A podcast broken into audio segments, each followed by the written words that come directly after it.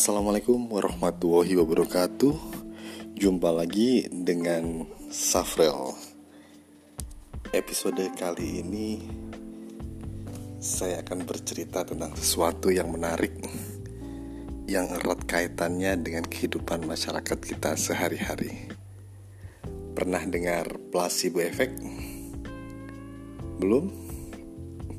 Oke, nggak masalah Istilah ini memang sepertinya jarang digunakan dalam kalangan awam seperti kita. Kalau kita merujuk pada Wikipedia, placebo effect adalah sebuah pengobatan yang tidak berdampak atau penanganan palsu yang bertujuan untuk mengontrol efek dari pengharapan pasien. Bingung? Tenang aja. Saya juga baru pertama kali ini tahu tentang placebo effect. Penjelasan sederhananya begini.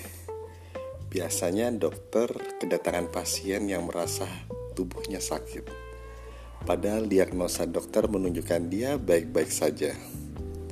Tak ada satupun yang error dalam tubuhnya.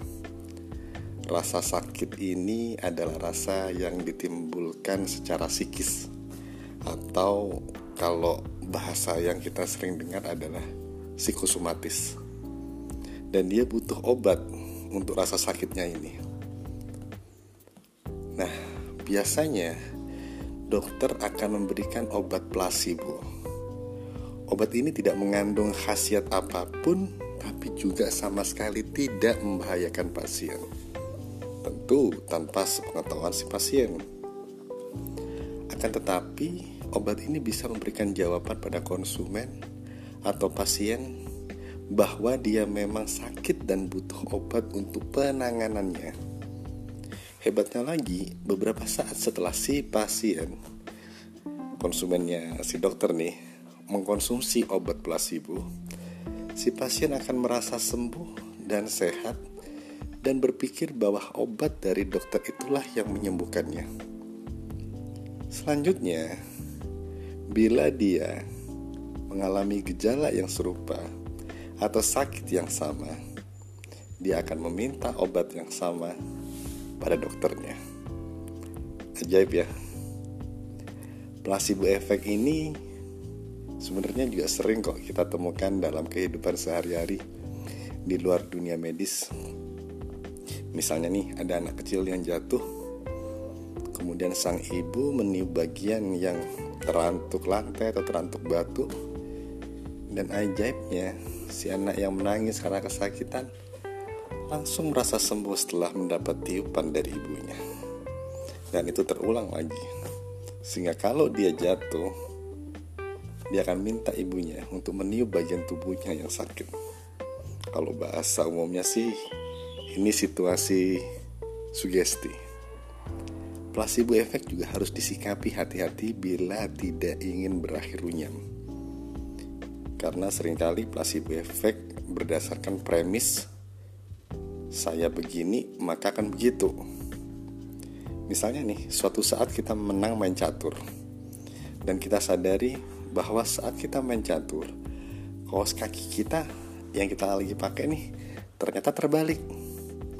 Besoknya kita coba lagi pakai kaos kaki terbalik saat main catur. Eh, menang lagi. Hingga saat kita nyoba pakai kaos kaki dengan benar, lah kok malah kalah. Akhirnya kita mengambil kesimpulan bahwa kita menang karena kita pakai kaos kaki terbalik. Terjadilah placebo effect. Placebo effect biasanya dimulai dari keberuntungan yang beruntun karena melakukan sesuatu yang sama dan konsisten sehingga terjadilah hal yang sama dan konsisten pula. Nah, kalau tidak dipahami dengan benar, placebo effect ini akan rawan berakhir pada tahayul. Percaya pada sesuatu yang nggak benar. Padahal apa pun yang terjadi pada diri kita, pasti ada campur tangannya Allah. Entah keberuntungan, nikmat, cobaan, ujian, Kebaikan yang hadir pada kita harus kita sikapi dengan rasa syukur karena Allah sayang pada kita. Musibah pun harus disikapi dengan positif bahwa ini adalah bentuk sayang Allah. Karena Allah ingin kita lulus ujian, naik ke level berikutnya. Jadi, apa pun yang terjadi pada diri kita, pada keluarga kita, tak tergantung karena kita memakai ini atau tidak memakai ini, melakukan ini atau tidak melakukan ini. Semua yang kita lakukan di dunia ini adalah ikhtiar kita, dan hasilnya adalah keputusannya Allah, bukan menunggu keberuntungan.